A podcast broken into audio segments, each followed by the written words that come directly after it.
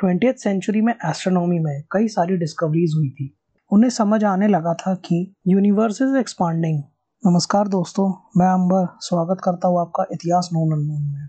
आज हम बात करेंगे twenty century revolution in astronomy के बारे में।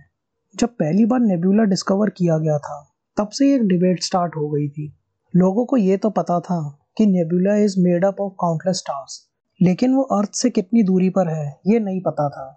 किसी को लगता था कि वो मिल्की वे गैलेक्सी में ही है और साइज़ में छोटे हैं तो किसी को लगता था कि वो बहुत बड़े हैं और हमारी गैलेक्सी से काफ़ी दूर, दूसरी इंडिपेंडेंट गैलेक्सी में है।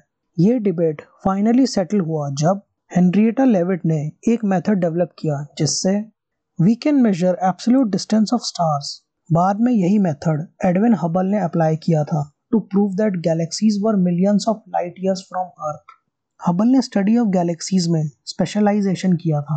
1923 में उन्होंने first Cepheid variable star discover किया था, एंड्रोमेडा नेब्यूला में, जिसके बाद उन्होंने ऐसी कई सारी और डिस्कवरीज करी थी which enables him to calculate the true scale of the universe for the first time Hubble ने सिस्टम ऑफ़ गैलेक्सी क्लासिफिकेशन बनाया था, जिसे आज भी इस्तेमाल किया जाता है।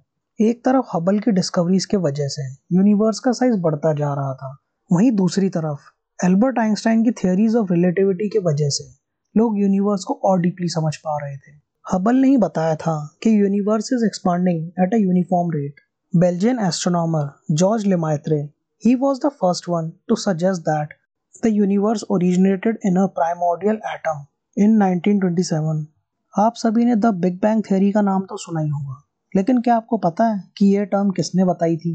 ये टर्म फ्रेड हॉयल नाम के एक साइंटिस्ट ने बताई थी। उस समय के और भी कई साइंटिस्ट थे, जिन्होंने यूनिवर्स के बारे में कई चीज़ें डिस्कवर करी थी। जैसे William Herschel, Arthur Eddington, Arno Penzias और रॉबर्ट विल्सन। जानिए और भी ऐसी एस्ट्रोनॉमिकल हिस्ट्री के बारे में आने वाले एपिसोड्स में। तब तक के लिए जुड़े रहिए इतिहास नोन अननोन के साथ।